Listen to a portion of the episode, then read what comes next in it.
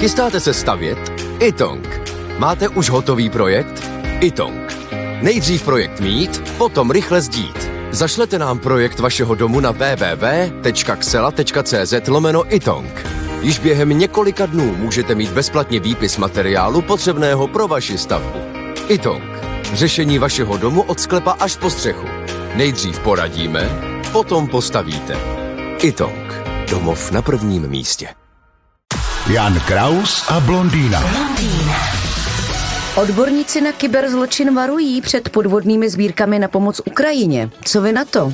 Jo, no to v těchto obdobích bývá vždycky. A pokud jde o kyberzločin, tak bych řekl, teď je třeba dávat pozor nejen na falešné sbírky, ale na všechno, protože se budou protínat kybernetický boje ze západu na Rusko, z Ruska na západ, do toho Ukrajina a tak dále. Takže ten kyberprostor, ty snahy Anonymous ovlivnit vysílání ruské televize a tak dále, tak ono to teďko, jak si vožije celý ten obor, tak se na to musí dávat velký pozor. Jo, a vy máte nějaký oblíbený organizace, který podporujete, anebo spíš třeba v tuhle chvíli pomáháte nějakým konkrétním lidem? Ne, organizace. No, já mám jednu, Ivanka má druhou a... Jo, takhle jste to pokryli. Že jsme to pokryli, ale jak říkám, já si myslím, že ta podpora začne až teď. To jako je hezký, my jsme vybrali hodně peněz Češi, to jako se mi líbí, já jsem na to hrdý. A já myslím, že zvládneme i tu druhou podporu. Takhle malověrní už jsou novináři, tak jako ty jsou vždycky pevní. Ty už říkají, no, nechtěli jsme uprchlíky, to... ale tam je právě rozdíl, tohle jsou lidi z našeho kulturního okruhu. My jako víme, kdo to je. A my je známe, my je tady máme hodně a tak dále.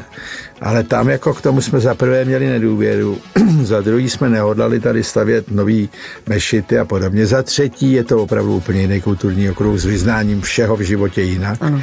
Takže já bych z toho takový obavy neměl.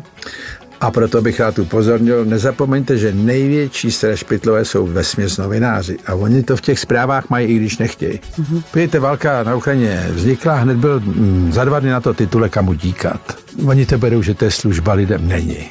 A tady ten pisálek posloužíme lidem, vybereme jim štreky trasy, protože sám večer kouká, kam by zalez do díry. Já si to ráda oni peču. Si odrážejí tu jejich mentalitu do těch svých textů. Dobře, tak já to nikomu neupírám, ale nemasti to druhý den do novin, tam jde o životy a ty už máš zaječí držku.